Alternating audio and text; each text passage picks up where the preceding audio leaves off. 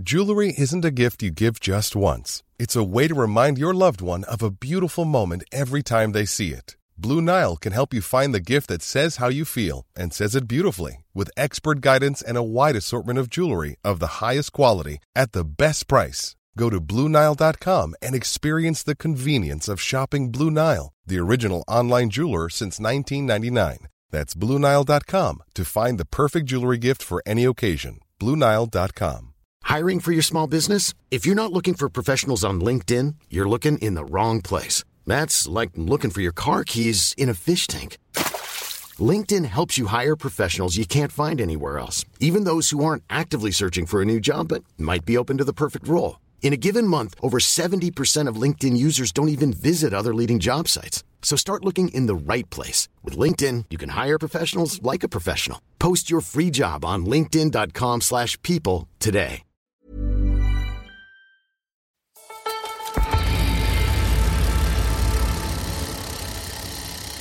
Hello and welcome to the Rouleur podcast. I'm delighted to say that on this edition, uh, we're joined by one of the most recognisable voices in cycling broadcaster, commentator, and performer, Ned Boulting. And since his first Tour de France in 2003, Ned has become a fixture of the summer for British cycling fans. And since 2016, he and David Millar have formed a unique commentary partnership for ITV4. And he's done the seemingly impossible by successfully touring a one man theatre show about cycling not once, but is it three times now then? It'll be three times this autumn. Yeah. How was your tour? It was. Um, it was. Oh God, that's always such a hard, hard question to answer because every you know every July has its own narrative and throws up its own sequence of surprises, and the only given is that you you don't you don't know what the unexpected thing is going to be, but you can expect the unexpected. Um, I think in terms of you know if you if you want to kind of reduce it down to the British cycling kind of phenomenon, and, and I, I, work for a British broadcaster, and my commentary is only available in the UK territories. I think we probably had, with respect to others, the best possible outcome in terms of a good news story. Because, and I think I said it in the in the commentary at the time, just after Geraint Thomas made the most extraordinarily wonderful speech on the Champs Elysees. I think I said in the commentary just goes to show that good guys can win. And I think that that's that's a pretty uncontroversial statement because he hasn't got any detractors. You scratch, you know, and that's quite unique in the cycling world, especially if you clothe yourself in the killer whale jersey of Team Sky. He hasn't got any detractors. You would have to search long uh, uh and hard to find a, a dissenting voice. Um, that was a very popular win uh, on these shores and uh, and just reward in the most astonishing circumstances for a, a, career spent thus far in the service of others. You could hear a lot of people breathing a sigh of relief. Um, That's one way of putting it. Yeah. In particular, probably in the, in Team Sky, they had. Notwithstanding the fact that they won yet again, they had a bit of a difficult tour, didn't they? Yeah, I mean, I, you know, I, it, I don't know how the internal psyche of Team Sky operates. Ian, I, I, would suggest in some ways they've moved into a kind of you know dimension of thinking that you and I can't understand. Because uh, honestly, I think as a machine, and they are a machine, they simply care about winning, and and PR is a very very sort of low priority for most of them involved in that. So that uh, you know, to a certain extent, so long as someone's dressed in yellow and standing on the top step of the podium, uh, job done, isn't it? You know, not sure that's how they imagined it would be, but they managed the situation pretty well. And you know, for all that, uh, I think for all that you can justifiably revel in in the the you know the, the unexpected beauty of Thomas's success, I think um, huge amounts of credit must go to Chris Froome, who uh, would not have expected that to have been the outcome of July. I think probably struggled with it for at least half of that tour having lost 51 seconds on stage one and never regaining the leadership within his team, let alone the race. Um, I think that would have been a really hard thing for him to have absorbed internally. But once the penny dropped for Froome that he was still one of the best racers in the race and could still get on the podium, and that would still matter both to him and to the team. I think he did himself great credit, actually. Uh, I don't think, I think he trod a, on occasions a, a, line that went perilously close to being a, a, a uh, disloyal teammate, but he stayed the right side of that just. And in the end, I think that was a, a ride of great uh, character from Chris Froome as well as from Geraint Thomas. And when he can, you know, regardless of what Froome goes on to achieve the rest of this year, and who knows, he might win the World Championships. You never know. I think he can reflect on a 2018 that's been his best year, actually, in many ways, uh, as a as a rider and as a character. Um, to have weathered the salbutamol storm and come out at the end with a third place in the Tour de France and a, and a Giro d'Italia win that's not bad. Is this an example of what I think David Millar called uh, in a recent interview your insufferable optimism that he has to put up with every July? yeah. Um, no, I think I think I'm being I think I'm being honest. Um, I, I, it's easy to say now. You asked me how was your July. A few weeks have passed, and I'm looking back on it as a complete and rounded package. Actually, during the race, all I want, all I want, and I think all of any of us want to see is an unexpected and unpredictable race and, and an outcome that changes you know, potentially from stage to stage and day by day. We got that to a certain extent, although Sky kind of ground the opposition into a state of paralysis at certain points in the race as well. But no, I don't think that's optimism. I think that's just I think that's just fair dues actually to Chris Froome. Is part of the success of the relationship that you have with um, David Millar on on air? Is it because you are very different people? Yeah, for sure. I mean, there's no point in you know. I think a commentary team has to be light and light and shade and, and kind of like black and white to a certain extent, and, and maybe there's a bit of good cop, bad cop. There's certainly, in our case, in terms of the tactics of the race, the master and the apprentice. I mean, there's no doubt about that. That um, that I have learned, and I think our viewing audience have learned an awful lot from the way that David Millar is able to uh, insightfully explain the hidden workings of, of any given race moment. He doesn't always get it right, by the way, but he adds an interpretation, and it's an interpretation on a level that is pretty unique in broadcasting quite often. But then again, you know, David David opts out of other bits of commentating that that I don't think he would want to go near. That that bit where you you have to kind of call it move by move and impart some of the excitement of a race, which after all, if you're not feeling um, that thrill of the moment when an, uh, you know a, a rider cracks or attacks and the whole race changes again, if you don't feel the thrill of that moment, why are you watching? Why, what's why why are you into cycling? What's the point? You know, so that's part of the gig as well. And, and yeah, we we serve different ends there. I think away from Team Sky this year, who else uh, impressed you during the the tour? Where's where's the next winner coming from? Do you think? Well, I mean, where's the next winner coming from?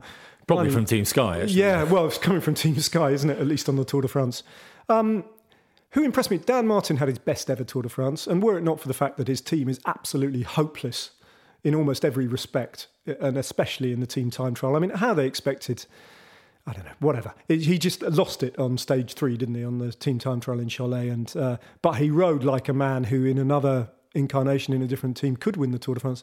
Although it's questionable whether whether we will see a pure climber win the Tour de France in the foreseeable future. It seems to have morphed again into the domain of Dumoulin, Froome, Thomas kind of era, you know, and Rog- add, add Roglic into that mix now. Um, so Roglic impressed. Dan Martin, I thought, was brilliant, and I enjoyed the fact that the jury gave him the Super Combativity Award. I think he deserved that. Uh, Julien Alaphilippe was thrilling to watch on almost every occasion. I thought that uh, Dylan Groenewegen proved to be the, you know, I thought he was the fastest man in the pack. Peter Sagan had a typical Peter Sagan kind of a, a tour.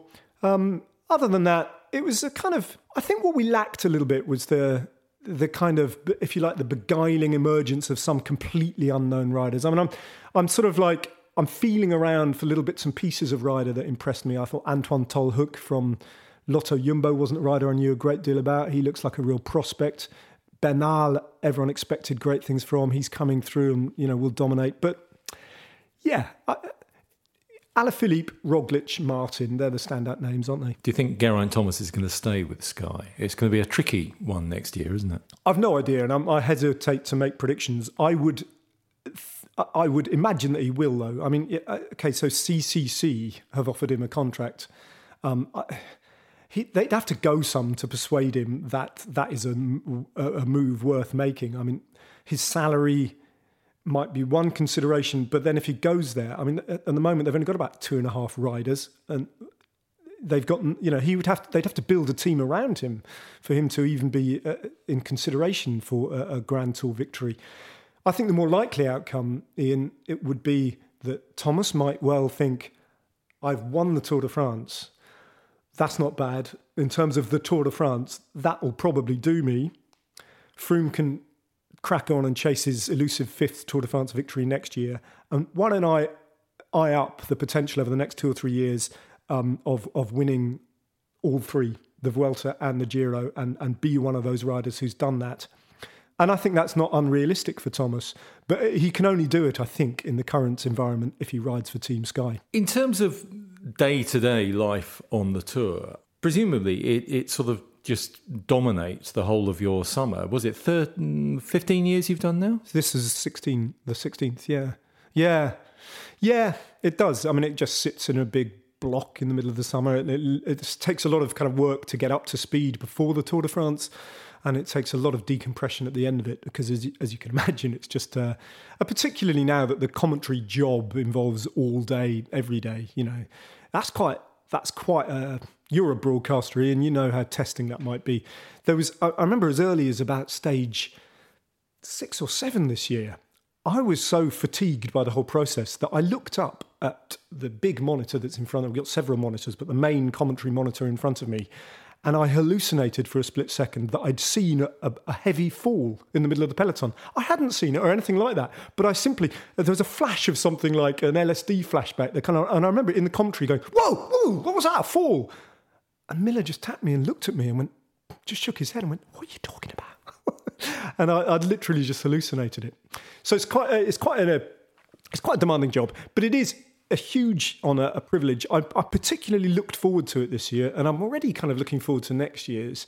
And it is the building block of everything else that I do, kind of like around around you know whether it's writing books or my one man show or the other bits and pieces of commentary that I do throughout the year. Everything kind of hinges and depends on on July, it still carries a weight way beyond anything else in the cycling world. And obviously, this year in particular, it's going to form the basis of your one man show for the rest of the year. We'll talk about that in in a second. But first of all, can I ask you about uh, Jan Ullrich because I know he's you know someone that um, was around when you started uh, on the tour, um, and also you have spent a bit of time with him, you know him, and and although the details of exactly what's happened um, with him and to him are unclear, he's obviously in a very bad place. Yeah, I mean, we uh, we got wind of quite the severity of uh, the situation he found he found himself in actually quite early on during the Tour de France when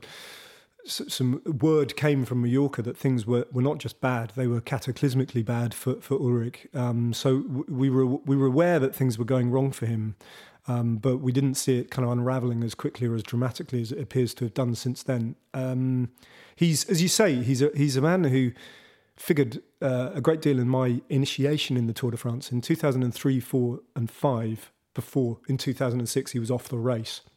Uh, he was Armstrong's only competitor of any credibility. And uh, to see him struggle with that responsibility and that pressure was actually grim to watch back then. And I found, even though I'm a German speaker and he was the big German star and spoke no English, I couldn't get close to him. I couldn't, I tried and tried. I, I think I barely even spoke to him on the record ever. He was very, he, he wore the responsibility of having won the Tour de France so young and riding for that big German team heavily and so it was a great surprise and a delight actually last year to have met him on a couple of occasions, one of which you were at as well, in at the Rouleur Classic when he came and delighted the audience. I think who were as surprised as I was about how free and easy and relaxed and funny and natural he was, uh, and seemed a man very much at peace with himself. And I met him again in the spring of the previous year, actually at the Mallorca six six day sort of event, um, where he only recently relocated, and he looked a very settled and happy individual. He had his wife and kids along with him on that occasion. But appearances are deceptive, and um, that generation of, if you like, nuclear or industrial dopers, for which Ullrich has um, uh, continues to be a kind of he, he continues to almost be a flag bearer in the sense that you know in, in, at least in the eyes of the German sporting public he was the worst of the worst and he has been shunned rather unfairly to the exclusion of others who seem to have got away with much less baggage attached. And I think the thing that you know what's happened to Ullrich and by the way when we say this, we shouldn't uh, in any way ignore the fact that the allegations against him are extremely serious and that the violence that appears to have been done to other individuals there appears to be serious, and there are other victims in this case, not just Ullrich. Yeah, we should say that he's accused of assaulting a woman. Correct. Clearly, and she is the, the principal victim, but correct. it's also clear that he absolutely correct, and that's worth needs stressing. help as well. Yeah.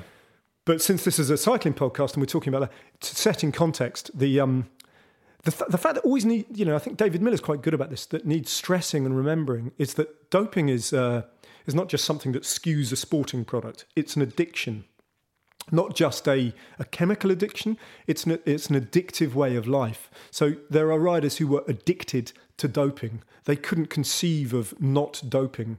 And that, that addictive personality is something I think that, that is very easily transferable into other parts, other walks of life. And it clearly is, is figures, I think, massively in what's happened to Jan Ullrich.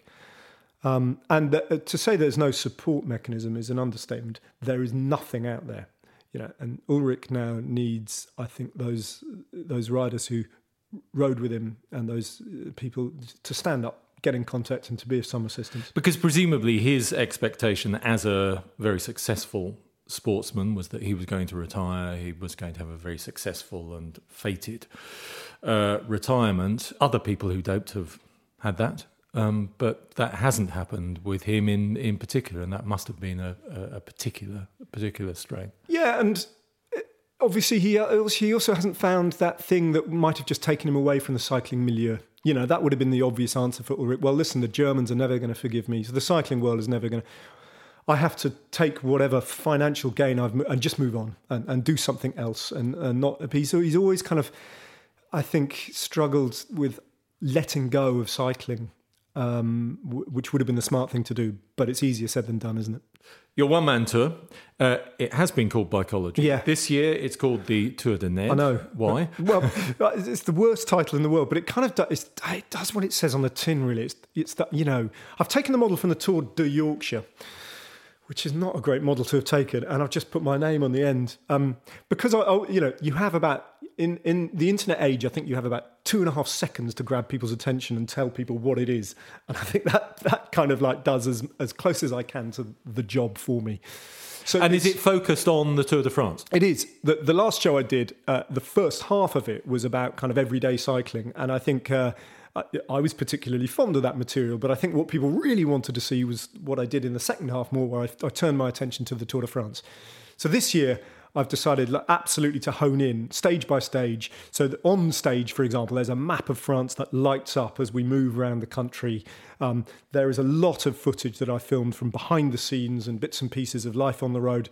And I'm going to weave together with huge diversions into French science fiction from the 1940s, um, cathedral building from the 13th century, and various other bits and pieces as we kind of like the narrative flows through, but from this very, very odd perspective of how we experienced it and how we relive it. So uh, I want to have a lot of fun with it because that's the whole point. It's entertainment. Um, but I think also as the clouds draw over and uh, summer's a forgotten thing and the autumn draws in, this is a chance to kind of bathe in July sunshine and to remember those little bits of the headline acts for sure, but also those little bits of forgotten detail that will kind of like th- remind you about July and think, God, yeah, it was a bit special because it's always a bit special. Even an average edition is a bit special. So, are you writing it at the moment? I am. And yeah. how's that going? I, uh, it's funny because isn't it? Because I've, I've I've written four or five books now, and, and that's a that's that's a process where you you write stuff and then you kind of put it to one side and then you look at it again in seven days on the paper and you think either that needs work, or you think, no, that's that's kind of like about right. When you're writing material that you've got to deliver in front of a live audience, you have absolutely no idea, Ian, whether it's going to work or not before you get up on stage and do it. So there's a preview night coming up uh, in uh, September. I can't remember the date off the top of my head. I'm going to say it's the 10th. That sounds about right. Second rest day of the Vuelta. Second rest day of the Vuelta. That's that's that's the only way I know. It's the second rest day of the Vuelta. I'm doing a show in South London, in um, South Norwood, uh, at the Stanley Halls, where I'm actually going to try out this material for the first time, with the proviso that you can chuck tomatoes at me and you know just say that that bit ain't going to work. I did that for my last couple of shows, and actually it's a lot of fun because you just go into it, and I think the audience forgive you before you've even started. Um, but no, there's lots of music. Uh, lots of music actually in this, lots of video content, both from the tour and behind the scenes, and hopefully lots of gags as well. Yeah. And audience uh, audience participation. So there, you will yeah. be taking questions. Uh, well, you know, not entirely sure to what extent we'll be doing that. A little bit. I mean, there's there'll be heckling for sure because that's been part of every tour that I've done, which is always a lot of fun because it's a live theatrical experience. That's kind of that's that's what makes it kind of fun for everybody. I hope. Um, so will I be taking questions? Yeah, there'll be an element to that. Although there were in the past kind of couple of shows, I've I've had big audience participation, sort of set piece moments, which I always find pretty painful actually, because I always dread that moment when you're sitting in the audience and and then there's that moment where someone's encouraged to come out and do something on stage. I always feel that's painfully embarrassing for all concerned. So I've kind of trimmed that down, and we won't be going going that route into into too much. So I think it's going to be quite an immersive experience, and um, and it ends with a big musical number. I'll just leave it at that. A musical number. A musical number. The last one, the last one ended with Bradley Wiggins, the musical, um, but uh, but we've moved on from that and we've upgraded. Yeah. And are you touring pretty much the whole country, or what? Going to the... Scotland. Going doing a couple of dates in Scotland, in Edinburgh and Arbroath. I have no idea why we're going to Arbroath, but I'm looking forward to it. Um, not going to Wales this year because obviously that would have been stupid because a Welshman won the, the, the Tour de France this year. Um, went to Wales last year. So, but what I have learned from building a tour, and it's not me that chooses the dates, right? A production company does that for me, is that whichever bit of the country you don't go to, you get an absolute stream of online abuse. So I apologise to East Anglia and Wales on this particular occasion. Doing a lot of dates around the rest of England, and we're going to Scotland as well, and not Northern Ireland, for which I apologise. But 21 dates in total, which is like a grand tour in itself. It? And is there a one sort of venue or one particular place where you you get a really good reception? There's there's one there's a very special theatre in Leeds um, where this will be the third consecutive year I've gone back. Um, and it's the only venue we've gone to every time. And I, it's kind of like first on my list. I say, no, we must go there. It's called the City Varieties in Leeds. Is that what they used to do the good old days? Correct. And it's been, uh, it's exactly, it's an old music hall, seats 500, which is just bang on for, for this show. So most of the venues are about 500 people. Um, and it sells out like that because Yorkshire invented the Tour de France. Of course. Um, and they're well into it. And I got a feeling now that um, we're getting kind of repeat people coming back and back. So there's a real sort of feeling of familiarity with that place.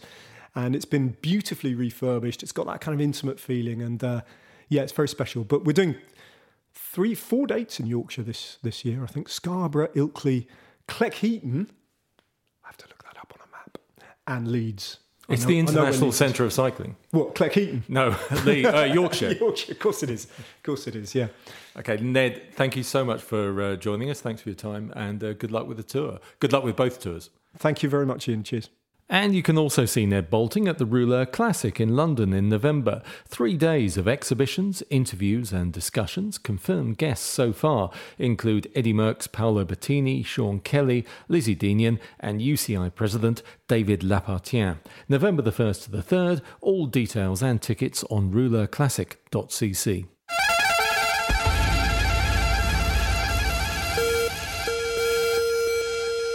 So now it's time to uh, catch up with uh, Rouleur's Desire editor, Stuart Clapp. Uh, Stuart, you've been uh, making some predictions about what colours might be in in cyclewear uh, over the next year or so. Yes, but they are, they, I suppose, less like Mystic Meg. I've had a little bit more of an insight because I've actually seen the future unlike Mystic Meg. Um, I've I've seen a few of the catalogues and things for next year and some of the colourways people are doing. It's all about army green at the moment. What so the khaki? Yeah, yeah, army green or olive. In fact, I've noticed that nobody's actually calling it the same same thing, military green or whatever. There's there's already been there's been a little bit that's already come through. In fact, last slightly ahead of time actually, um, Brian Hull, who's next for 12 16 he did a he did an army green jacket but that's because he's obsessed with you know, sort of U-boat captains and things like this. Um, but uh, it started to come in, and I've I, the reason why I've been looking at it is because we're shooting for 18.7, which we're not going to go into because you should only just be receiving 18.6 right now. So 18.7 is the cyclocross shoot, but that's when I've noticed it because more of the catalogues and stuff was coming out for next year. So you've got you had that. POC released an Octal in military green.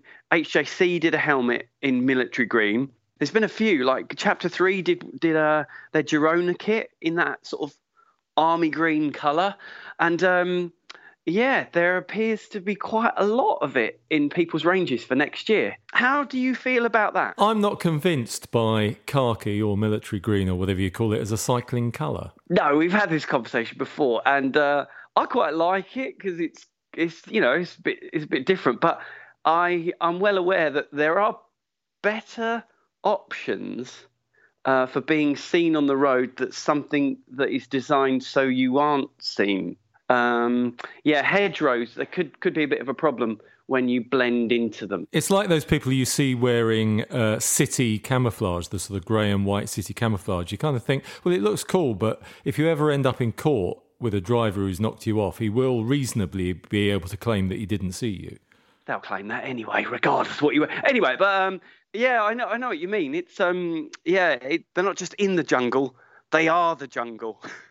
Uh, so yeah, it, it wouldn't. You need you need to stand out a little bit. Give give them a chance, I suppose. But um, but I like it. I think it's a cool colour. And you're looking for a new bike as well. Ah, uh, yeah. I've been saying that for about four years. But the thing is, I've I've got I've got commitment issues.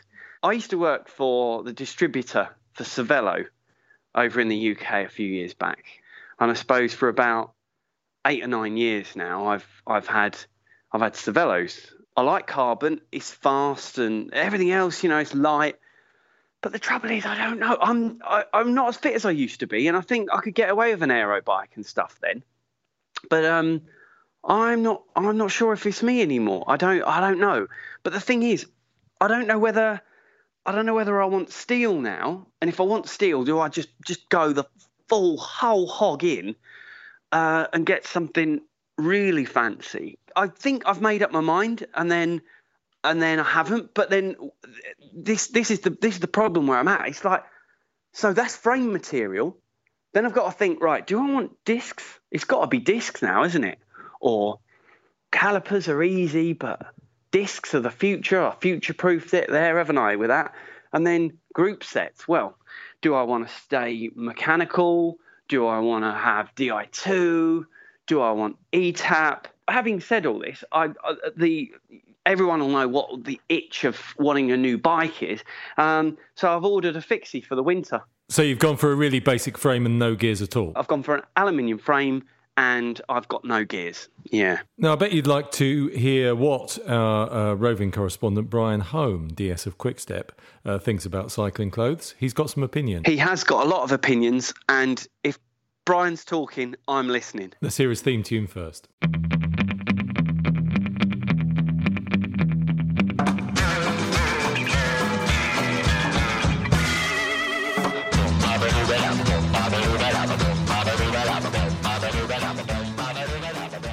We have to keep in mind uh, cycling is getting bigger and bigger, and uh, you have to find the reason. You say it's a new golf, but I think uh, my generation was basically black bib shorts, white socks in wool. It was quite boring, wasn't it? Was a lot of rules. Uh, you couldn't have a beard, you couldn't have a tattoo, you, couldn't have, you couldn't have an earring. Nowadays, people dressed up. We can discuss. Yeah, I mean, taste is very, very different. How you look like. I mean, you can't really say what's wrong or right. But of course, everybody have an opinion about it, and uh, I think it's really starting. You know, people looking different. You know, finding the old stars. It's probably about 03, 04. Rapha is coming in, was called Simon. He realized something wrong in cycling. We can make it big, bigger. And he's starting, you know, using models with tattoos and uh, earrings and so on. So, so it's from the old-fashioned sport is really changing, and I think that attracts so much more people today. Because my old generation, you wouldn't have young normal kids coming in. You would look at it. You know, there was a lot of rules how you could do what you couldn't do, and nowadays also a lot of rules. We make it up. Most of it's of course bullshit, but, but like it's quite funny. All the thing how how you dress, and of course somehow you can always see who's a real cyclist and who's a tourist. I mean, you can spot a tourist like from one kilometer. You can see it on his bike. You can see he got the spacers on his stem properly, way too high. He'd been done some sort of bike fitting. Bike fitters who normally don't have a clue about bicycles, to be honest. and and, uh, and uh, you can see the whole way of the, the dress. You know, is a proper cyclist or a tourist, but but it's very good for cycling. You can dress very different, uh, uh, different now. You have uh, different colors of socks now. In my generation was only white socks. If you didn't wear white socks, they would take you out of the race. So it's really moving forward now with with the with with the with the closing. And I think when you ride in Copenhagen, you will see like on a Sunday like hundreds of cyclists, and everybody really really care about the the closing. Brian Holm, who's also going to be at the Rouleur Classic in November, along with, just confirmed, Sir Bradley Wiggins, who'll be paying tribute to one of his cycling heroes, Eddy Merckx. Tickets still available, but selling fast. Thanks for listening.